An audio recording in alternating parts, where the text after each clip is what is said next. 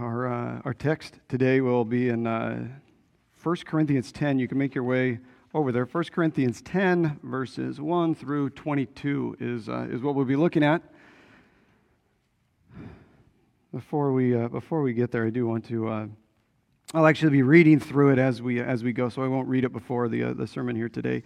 But, uh, but I do want to pray for the sermon specifically. It is, it's, a, it's a great um, urge, it's a, it's a rebuke, it's a, an invitation um, to a way of holiness. And so I want to, uh, want to be praying for us that, uh, that the Spirit be, be working on our hearts and our minds uh, throughout the sermon uh, today. So let's pray. God, we thank you for the words you give us. And we remember uh, that we pray to you that the, uh, the grass withers and the flower fades, but the word of the Lord stands forever. We pray that the words that you give us here today would be words that stand forever in our hearts and in our minds. Pray that the Spirit would, uh, would enlighten us to understand what's being said, would help us to hear the, the nuances, the ways in which they're being said, um, the subtleties, but then uh, not lose, uh, you know, all of the, uh, all the details uh, there and get, get lost in the details and lose the principles that you have for us. I pray that you would help us to understand how this passage brings us to a greater devotion, a greater delight, a greater dependence on Jesus Christ. We thank you so much for how sweet you are to us in giving us these words. In Jesus' name, amen. Well, we're in 1 Corinthians. We've been in 1 Corinthians. We will continue to be in 1 Corinthians for a while. Uh, the Corinthian church is kind of that church that's gone sideways. Uh, they're a church that, as we, as we kind of go through the, the, the book, we find out, we, we, read this letter that Paul is writing to the church in Corinth, and we see uh, that this church is very knowledgeable, that they have uh, lots, of, lots of information, lots of education, uh, very much like, I would say, even the Iowa City area uh, that we have. Uh, they're very much like us in many ways. They're, they're productive, they're, they're, um, they're rising in their, in their ability to uh, influence the culture and the, and the society around them. However, there's one small thing that's off is they've not activated their hearts toward love to each other. They have all of this potential, but there's something within their, their selfish pride that just isn't taking that to everyone else. They see things stacked up in different levels that are a different hierarchy of, of how we, uh, how we uh, relate to God. There are better people, there are worse people. And they're forgetting that we're all one in Christ Jesus. I think the word that, that we hear in 1 Corinthians is really good for our Corinthian hearts. We do this oftentimes, many times. I think today we're going to find uh, a way in which, uh, whether or not we can relate to this topic that we've been in for a couple of weeks of, uh, of food sacrifice to idols, what are we doing with all of this? Uh, or sexual immorality, what are we doing with all of this uh, in the, first, in the Corinthian church? I think that this idea and the principles that come from our passage today maybe bind it together the clearest that it ever is presented. Um, maybe, uh, maybe in sermons or maybe even in the book uh, itself. And it's this idea that we are to uh, take heed and flee from idolatry. And so that would be the urge for us uh, today is it's simple, uh, simple two sentences there. Take heed. We'll explain what heed means because that's old language. Take heed and flee idolatry. And so those will be our points for, for a sermon today. Um, but there will be one more that I'd add uh, is, is this idea of a participation uh, by association. So if you're, if you're a note taker and you want to write the outline there, it's uh, the, point one is participation by association. Uh, point two is take heed. And point three is flee from idolatry. So you're going to want to have your Bible out. You're going to be wanting to look through this. We are literally going to just work through the text from top to bottom as we understand this. This first idea, I think, is an idea that, um, that, the, that when we're reading all of the authors in the Bible. It's one of those amazing things about the, the biblical authors is that we, we hear a lot of theology. We hear a lot of, um, a lot of ideas from the biblical authors. And so we are to, first and foremost, understand what they're saying and take that and, you know, and, and meditate on that and apply that to our lives. There's another thing that happens when we are really devotionally reading through the, um, through the, uh, through the, the book of the or the books of the Bible, or basically any literature that we meditate on, is that we don't simply get the words they're saying, we step back and try and understand what is their mind? What, what are they thinking? What made them think this way so they wrote this thing? When we do that with the biblical authors, Paul here is writing this letter, we're going to find his grasp, his understanding of, of idolatry, of God, uh, and the offense that idolatry has is much deeper than maybe even what he expresses here. I mean, you can't go much, much more aggressive than flee idolatry. But in his mind, he's understanding how this is so offensive, kind of like the chocolate cake I just referenced. Uh, this, is, this is amazing what he does. So, participation by association. We're going to do that a little bit. The question that I want to ask that gets us into his mind is this question of why does Paul interpret the Old Testament as he does here in 1 Corinthians 10? He uses the Old Testament in ways that seem to be a little aggressive and maybe somewhat offensive.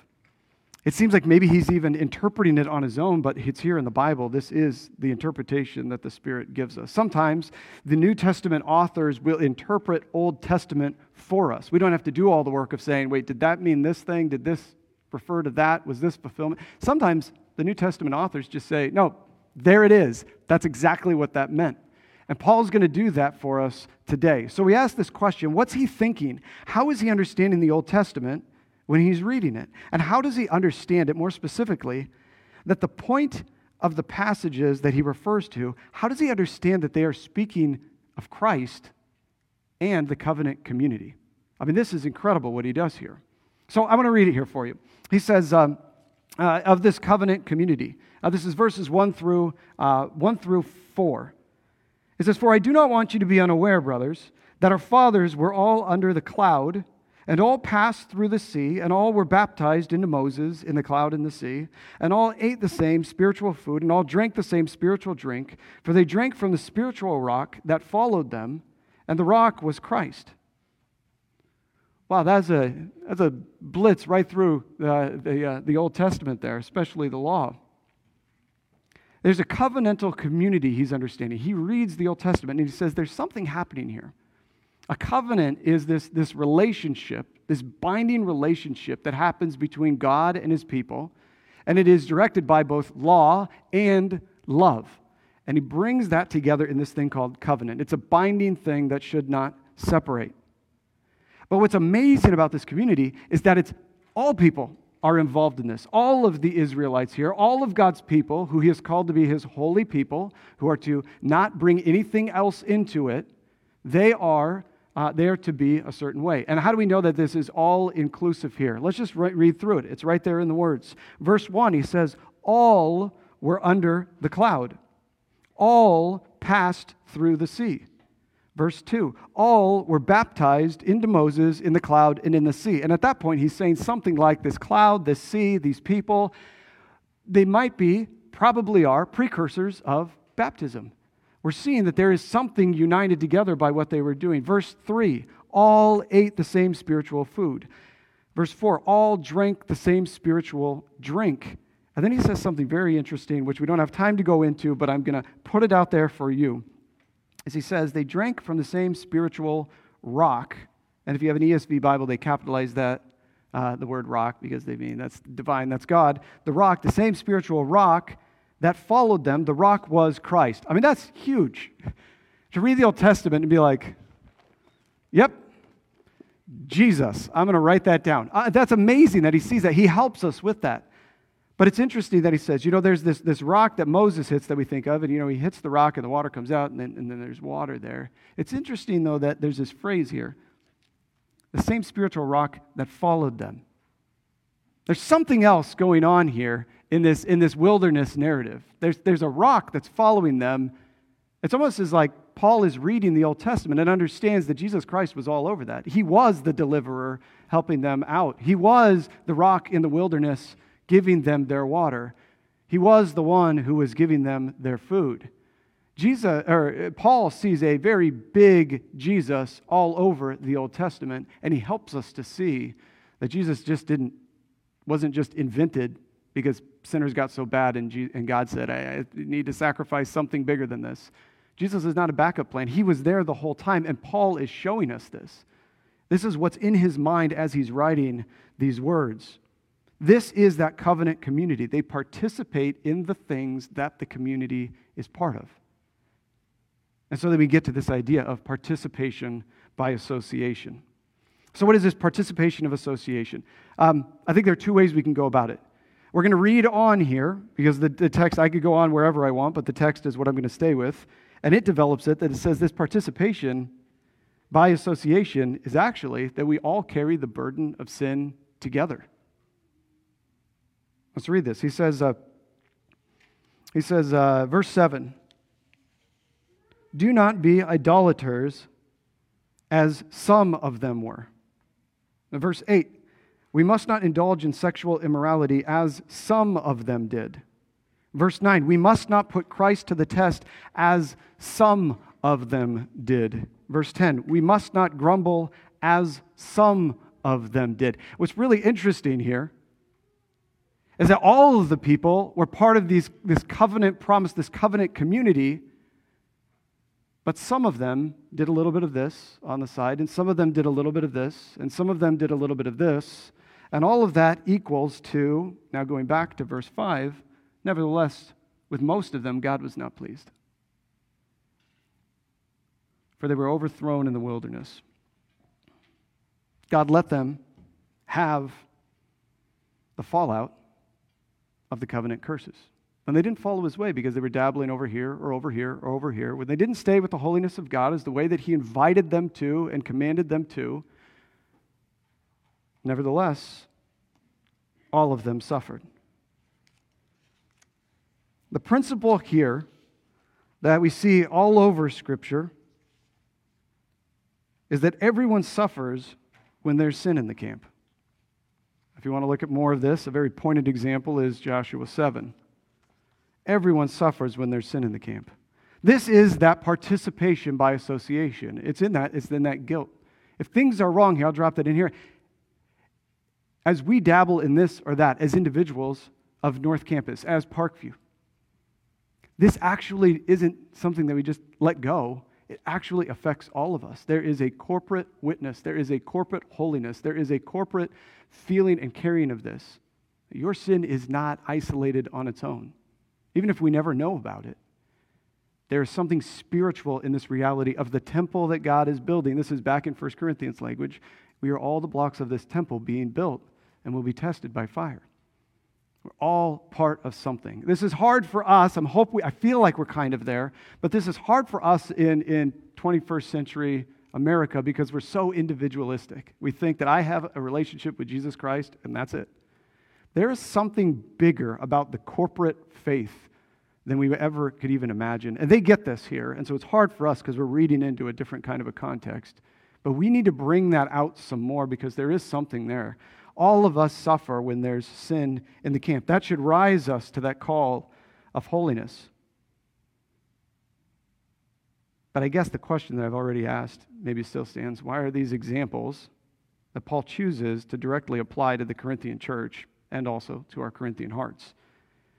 He says in verse 6 Now these things took place as examples for us, for us, that we might not desire evil as they did. So, why are these things so evil of what they did? So, I want to run through the list here of this. I'll develop this a little bit more. This is probably be the big development, and then we'll kind of move on with our actions of what we do.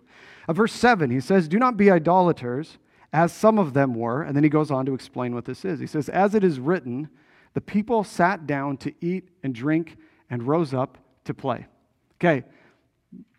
I know you might have a Bible reading plan and you have to clip along this is this text is like just great for studying for like an entire month. Um, well, what you need to do is take every offer that, that it gives you. Right here, it's saying something weird. Don't be an idolater because people they sat down to eat and drink and play.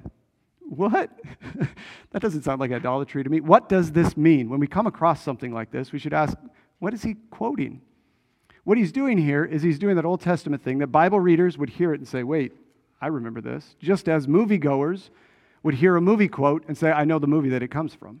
Right? This, this is the way he's, he's, he's citing this stuff. He's assuming we know a lot of this story. And so, where does this come from? Do not be idolaters. And the people sat down to eat and drink and play. This is Exodus 32. In Exodus 32, I'll just read some of this, uh, and you, you, can hear it. When the people saw that Moses had delayed to come down from the mountain, Mount Sinai, uh, Moses is up there for a long time. Ten Commandments are being uh, written. When he had delayed from coming down, the people gathered themselves together and they said to, uh, they said to Aaron, Get up, make us a God, or gods who shall go before us. As for this Moses guy, uh, the man who brought us up from the land of Egypt, we don't know what's become of him. And then we read on that then Aaron collected all of their gold, all of their jewelry, melted it down, made a golden calf. Or I guess, according to Aaron, he says, I threw everything in and, oh, out came a calf.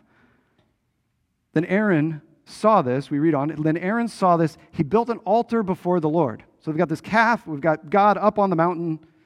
And he builds an altar before the Lord. Aaron made a proclamation, proclamation and said, Tomorrow shall be a feast to the Lord. The Lord there, Yahweh, covenantal God. That's so offensive. We shall remind ourselves of the covenant we have with God with this golden calf right here. And then verse 6 And the people sat down to eat and drink and rose up to play. There's our quotation. So what are you doing? What are you doing, people? This is called syncretism. I explained it to the kids uh, just a moment ago as the chocolate cake. Syncretism is no good, especially when it comes to God, the one true God. Love the Lord your God. Our God is one. This is not okay for them. So, this is an offense of it. Do not be idolaters in this way. Don't add things to your faith. Don't add things to the gospel. Verse 8, he goes on to say, We must not indulge in the sexual immorality as some of them did and 23,000 fell on a single day. what's going on here? Numbers 25 is where we, where we find the context of this. It reads, And behold, one of the people of Israel. Okay, uh, wait, wait, I, have jumped ahead here. Um, Numbers 25, uh, what ends up happening is that we find that the. Um, that the, the, Israelites, the holy people of God, are not to you know, mesh themselves with anyone else, actually start to um, have sexual relationships with people outside of, uh, of the Israelites. Uh, and so now we would say, oh, what a global citizen. But back then, no, no, no, no, that's not how this works. Um, this is not how it works. The, the, the, people of God being holy and remaining in his ways is an evangelistic expression. They show that this God is true and holy by remaining pure in it. So it's not that the Israelites were all saying, like, oh no, we're better than everybody else. Well, they were because they had God, but it's also an expression that this is a pure God and don't bring others into it. So they bring others into it. It says not only do they bring others into it, what ends up happening is they have conversations, and all of a sudden this other faith comes. They start worshiping Baal Peor. And now Moses, uh, or uh, and now Moses says, we, we need to have a renewal service. We need to make sure that we're all okay. And so this is what happens during that service. And behold, one of the people of Israel came and brought a Midianite. You don't need to know anything about Midianites other than it is not an Israelite. Brought a not Israelite woman into his family in the sight of Moses and in the sight of the congregation while they're having this service. While we're having our worship services, we continue to have our side sins, just like this guy. And then Phinehas, one of the Levites, he said, This ain't good. And you know guys like that. This isn't good. I'm going to sniff this out. We're going to take care of this. He goes, he kills that perpetrator, and he kills the Midianite woman. And then we read, thus, instantly after that, the next verse says, Thus the plague on the people was stopped. Finish it there. Secret individual sins are as serious as public corporate sins. It's a lot easier in a cancel culture to call out a leader. It's a lot easier to call out uh, someone who has done an icky sin that we all hate. While we let all of our secret, subtle, socially acceptable sins go, go unchecked. Phinehas is not okay with this. He does right, but there's still a lot of loss of life. Secret individual sins are as serious as public corporate sins. Now, this is rich, man. Uh, Paul, Paul knows his Old Testament, and he's helping us a lot. Verse 9. He says, We must not put Christ to the test as some of them did, and were destroyed by serpents. Here we go. Here's another one. Uh, testing of God. He says, Did not put Christ to the test. Uh, putting God to the test is uh, uh, what, does that, what does that mean? Um, more or less, it means uh, not trusting God for his provision. So, not, not trusting that he has given you a, a sufficient, uh, what he has given you is sufficient. That, that is what you need. Wanting more, but not just trusting. This is okay. It doesn't seem like a lot right now, but this is, this is, this is good enough right now. This is what God has intended. So it's not trusting his provision or trusting in his promises. To then also think, uh, this could be it. There's nothing after this. I don't know if God's actually able to or loving enough to continue giving. And so we kind of hoard in that, that approach, putting, uh, testing God. Do not put Christ to the test. So in Numbers 25, he said, If the people spoke against God and against Moses, it says, Why have you brought us up out of, out of Egypt to die in the wilderness? Now, this is just the whining of the people again and again and again and again and again. We're going to hear this line over and over and over. They do, some, they, you know, he, he parts the sea, the Red Sea, and they're, and they're saved. They get on the other side, and it's like three days into the journey, and they're like, oh, we just rather would have died in Egypt than out here. And then they continue on, oh, we just would rather would have died back in Egypt. We had things back there. Yeah, we had tons of slavery, and it was absolutely awful, and we cried out to God to deliver us. But we kind of forget that because right now is unpleasant. Said, so then the Lord sent fiery serpents among them and they bit the people so that many of the people in Israel died. You have broken that trust. You have broken that covenant with me. You have thought that I am unkind, that I am unable to give you what you need, that I'm going to cut you off at some point. You have, you have entered this relationship that way, and I'll punish you and let you know that your unfaith shall be cursed. Psalm 78 is a fantastic psalm that you should sit in for a long time. It gives a huge summary and an interpretation of the Exodus event. Psalm 78, 18 uh, says, They tested God in their hearts by demanding the food that they craved. They demanded things because they didn't trust that God would give them what they needed. They didn't believe that God had already given them what they needed. And so, this kind of uh, the principle that we get from here is that doubt is, in fact, a sin. And the last one here, the example that he gives, and I am making a very robust understanding of this. We'll enter into this and assess where our hearts might be aligned. Uh, this is the last one. Uh, verse 10, it says, We must not grumble as some of them did and were destroyed by the destroyer. He says, Oh, oh that we might have, have died in Egypt then go through all of this. This is a similar thing to what was happening in, in, when they tested God, but, but this one is, is less of a, a doubt that God can do it or wants to do it, but more of just ungrateful hearts. Thanks, but no thanks, God. Like, this is it. this is really lackluster. This is, this is pretty rough. I know we can do that with, our, uh, with anything that we're in. I think our, our culture is that way. Our hearts are definitely that way. Uh, we want marriage so much, and then we get into marriage and we think, this is it. Uh, we want kids so much, and then you know they start to have opinions of their own, and we think this is it. Uh, we go to a church, and then we realize that church is made entirely of sinners, and we think this is it. Um, we do this all the time. Oh, this is going to be the greatest president that we've ever had. This is it. And then we do that the next four years, and then the next four years. We just continue doing these things. Like it's, it's this, we, we've, we've, we've built up a rhythm and a habit of ingratitude. Not say, okay, thank you, God, for what you've given us. Let's see what we can do with it. And so this is, to him, grumbling. This is whining in the desert, in the wilderness of this life, and we do it just like the Israelites. And so, now we get to our point two. That was a big point one, point two, and three are much faster. Take heed. This is his instruction to us. Take heed. If these things happened, I'm, I'm going off of where we at? Uh, verse 11. If these things, in fact, happened as examples to us, it means that we are tempted in the same way that some of them uh, were. Even more, if these things were written for our instructions, as verse 11 says, they were written for our instructions, then we do well to listen up, humble ourselves, and learn, especially if we are those on whom the end of the ages has come. So it's extra important for us to learn from the past as the future is increasingly encroaching on us now. So we get to the point. Verse 12. Therefore, therefore, Bible readers means We've had a bunch of stuff to say, and now we're really going to deliver what that all means. Therefore, everything I've just said, let anyone who thinks that he stands take heed lest he fall.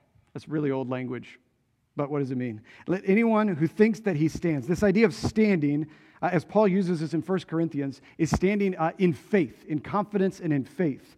1 Corinthians 15 1, he uses this. He says, uh, Now I would remind you, brothers, of the gospel I preached to you, of which you received, and in which you stand, and by which you are being saved. Stand in this gospel. In, verse, uh, in 1 Corinthians 16 13, uh, he says it very clearly Be watchful, which is take heed, be watchful, and stand firm in the faith. So if anyone thinks that he stands in the faith, let him take heed. And this standing in faith means that they are confidently, you and I, in our faith, confidently standing in the covenant security of the covenant relationship. We're just like the Israelites. God's people then, God's people now, we could stand in that faith. And this is where he says, then take heed. Because remember, Paul is preaching or, or writing to a group of I don't know if we want to say mature Christians, they're knowledgeable Christians. I'm not sure knowledge always equals a one to one for maturity. They have a lot of knowledge, they know a lot of things, and sometimes that can hurt us more than help us in our spiritual walk. It says, take heed, which literally means look out. The word there is look out. Uh, NIV captures this really well.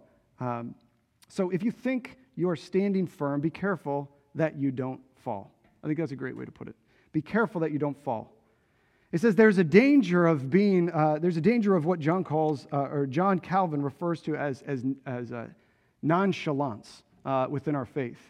We get so used to uh, church. We get so used to Christianese. We get so used to the things that we talk about. We think that we're maturing in our faith. We have enough knowledge about things. And then we just get a little nonchalant in the way we go about life, not assessing whether or not we're we're slowly going into idolatry.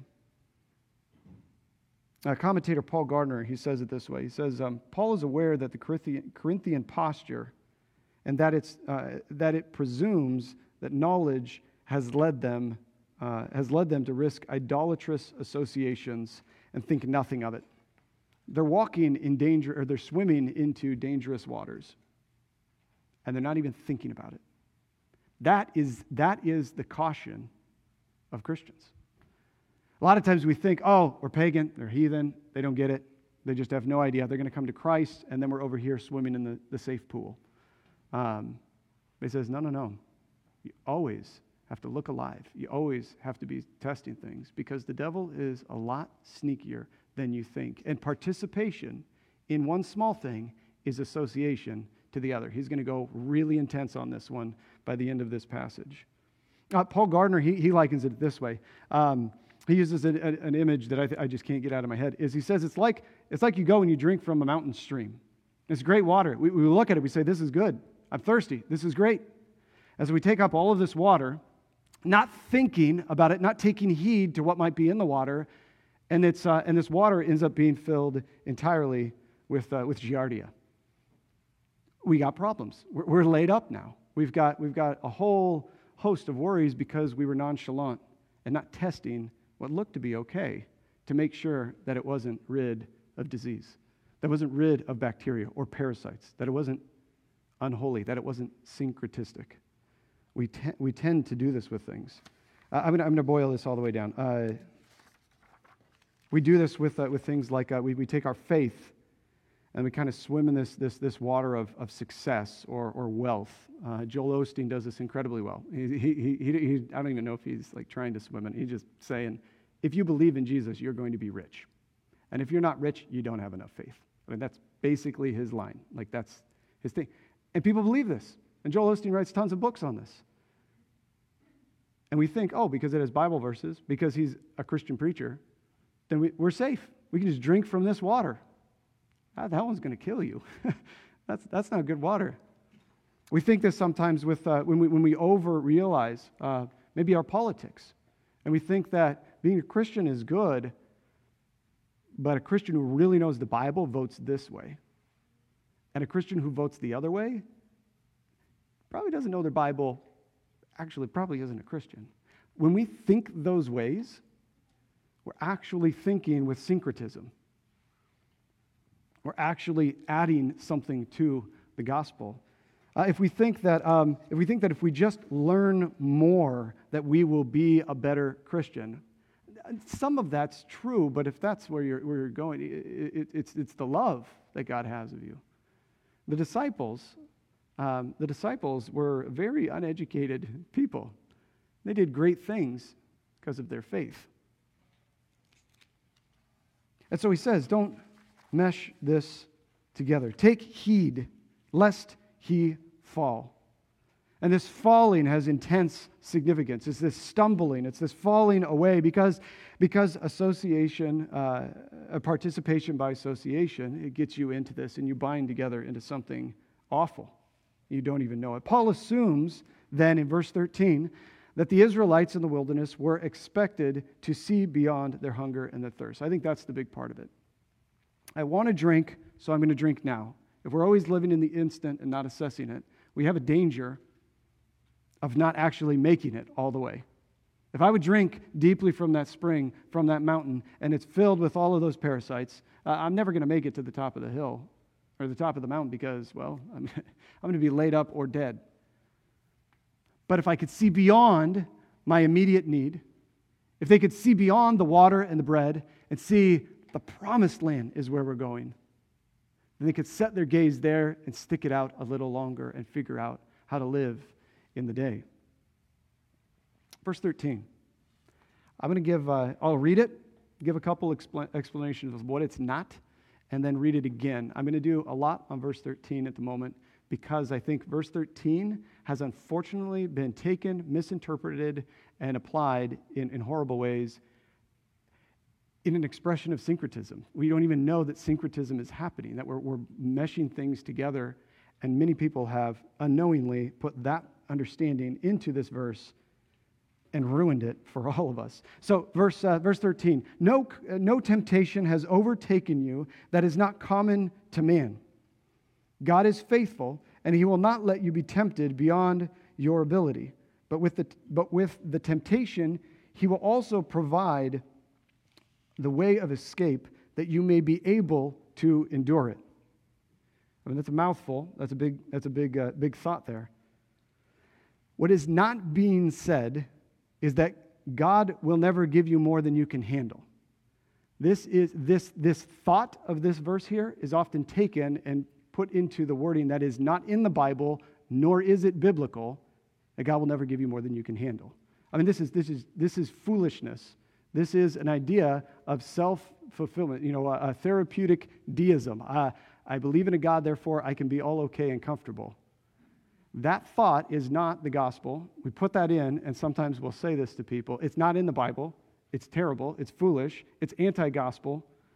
Because let's think about the gospel the gospel, if you believe in Jesus Christ for the forgiveness of your sins, you have come to at least the realization that the wrath of God is more than you can bear.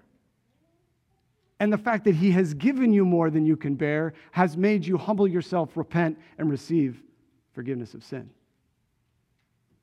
So He will give you more than you can bear. And when you acknowledge that, now you're off and running to the gospel. So it doesn't say that. It also does not say God will not tempt you beyond your ability in a way that, that puts the responsibility on God not to push you too far. God knows how much you can handle, and He's not going to tempt you more than that. That's not how a loving father treats his children. A loving father calls them, urges them, invites them to virtue. Now, the 1 Corinthians 10 13 is an urge to rise to holiness. Moments of temptation are testing points of character. In any story, the protagonist is the main character and they follow the main character. The hero, though, could be the same or different. The hero of the story is the character that always makes the virtuous decision and ends up virtuous at the end. There's a difference there. You can just follow a story without taking heed and just walk through it and whatever, and the story will follow you. Great. Are you a, are you a hero of that? Well, we know there is one hero of the whole story. It's Jesus Christ. We follow his example there. So let's go back to this and see that God is actually in this saying all of these people could have overcome this. All of God's people then, all of God's people now could overcome this temptation. But they chose not to. So you then also don't, don't follow that way. Choose to overcome it. Let's read verse 13. No temptation has overtaken them, or has overtaken you, that is not common to man. So, whatever you're experiencing now, you're being tempted right now, is not actually a unique thing. You are not a unique individual in all of history, and you have a whole bunch of different reasons and circumstances that are unique to you for why you go into this sin continually. You're not like anybody else. We all struggle with the same stuff. That's what it's saying. God is faithful, and He will not let you be tempted beyond your ability, but with the temptation, he will also provide a way of escape that you may be able to endure it. Temptation is there, but He has given you the Spirit. He has given you His Word. He has given you His love. He has given you His forgiveness. Rise to virtue. And when we rise to virtue, then we take heed and we see beyond the immediate stream, the immediate need right now, and we see that what, what do we do? Uh, we, we then respond. Our hearts are grateful, our hearts are reverent, and it moves to action. What do our feet do? Our feet do not sidestep sin, our feet do not avoid sin, but he says in verse 14, they flee. Therefore, flee. Get out of there. That feeling, when you find out of the secret ingredient in the chocolate cake, that feeling is the flee feeling. Get it out of there. Get away from that. Paul more directly develops this idea of participation. That is, like, uh, that is uh, like the Israelites who participated in the covenant community, so also those who have faith in Christ participate in the practices of covenantal community now. He's going to make this point several rhetorical questions. We're just going to read right through them. Verse 16. He says, This cup of blessing that we bless, is it not participation in the blood of Christ? What you, uh, what you worship start you become like what you worship. You participate in the blood of christ and so you become more uh, more uh, as one with christ. The bread that we break is it not participation in the body of christ? So then the cup the bread we're starting to see the elements of the lord's supper here. It says because there is one bread we who are many are one body for we have take partake of the one bread. We will never get over our differences together. We will never have a true love with one another in our marriages, in our work relationships, in our churches. We will never be able to love each other enough to mend that. He's saying we are all one, we have unity when we all connect to the one God. That's how our unity is, uh, is between brothers and sisters. It's not this, this, this alignment and peace, you know, imposed peace that happens together when we all just say the same things and agree. There's a unity that comes when we are together. And this unity, when we believe in Christ, is the unity of all of, uh, all of God's covenant community. Verse 18 Consider the people of Israel are not those who eat sacrifices, participants in the altar. He says, isn't, isn't this doing something to them? Verse 19 What do I imply then? That food offered to idols is anything? Or that an idol is anything? No, I imply that what pagans sacrifice, they offer to demons. Right here, we're saying uh, it's not that it doesn't matter. Like that there is no gray area. There is no, I'm going to sit here on the fence and think about it. It's one or the other. Either you're going to eat this cake or you're not going to eat this cake. Either this thing's good or it's not good. Either it's holy or it's not holy. And he's saying, even so, even, even more so, it's not like, oh, it's not holy. It's, it's evil. It is of demons. You cannot partake of the table of the Lord at the table of demons. Shall we provoke the Lord to jealousy as they did before? Are we stronger than he as they thought before? And then he leaves us there, just kind of hanging. So, what do we do? I'm going to ask some questions here based off of what they have, just as a diagnostic, kind of a way to, to think through yourself. Am I going one of these ways? I think our big, our big urge is take heed, flee from idolatry. It says, do not be idolaters. This is syncretism. Syncretism is, is adding, adding something other than God to the gospel. So that if I am a Christian, I'll be healthier, I'll be wealthier, I'll be of this leaning or that leaning, I'll be uh, in this group or that group. Uh, that's, that's all something other than the gospel.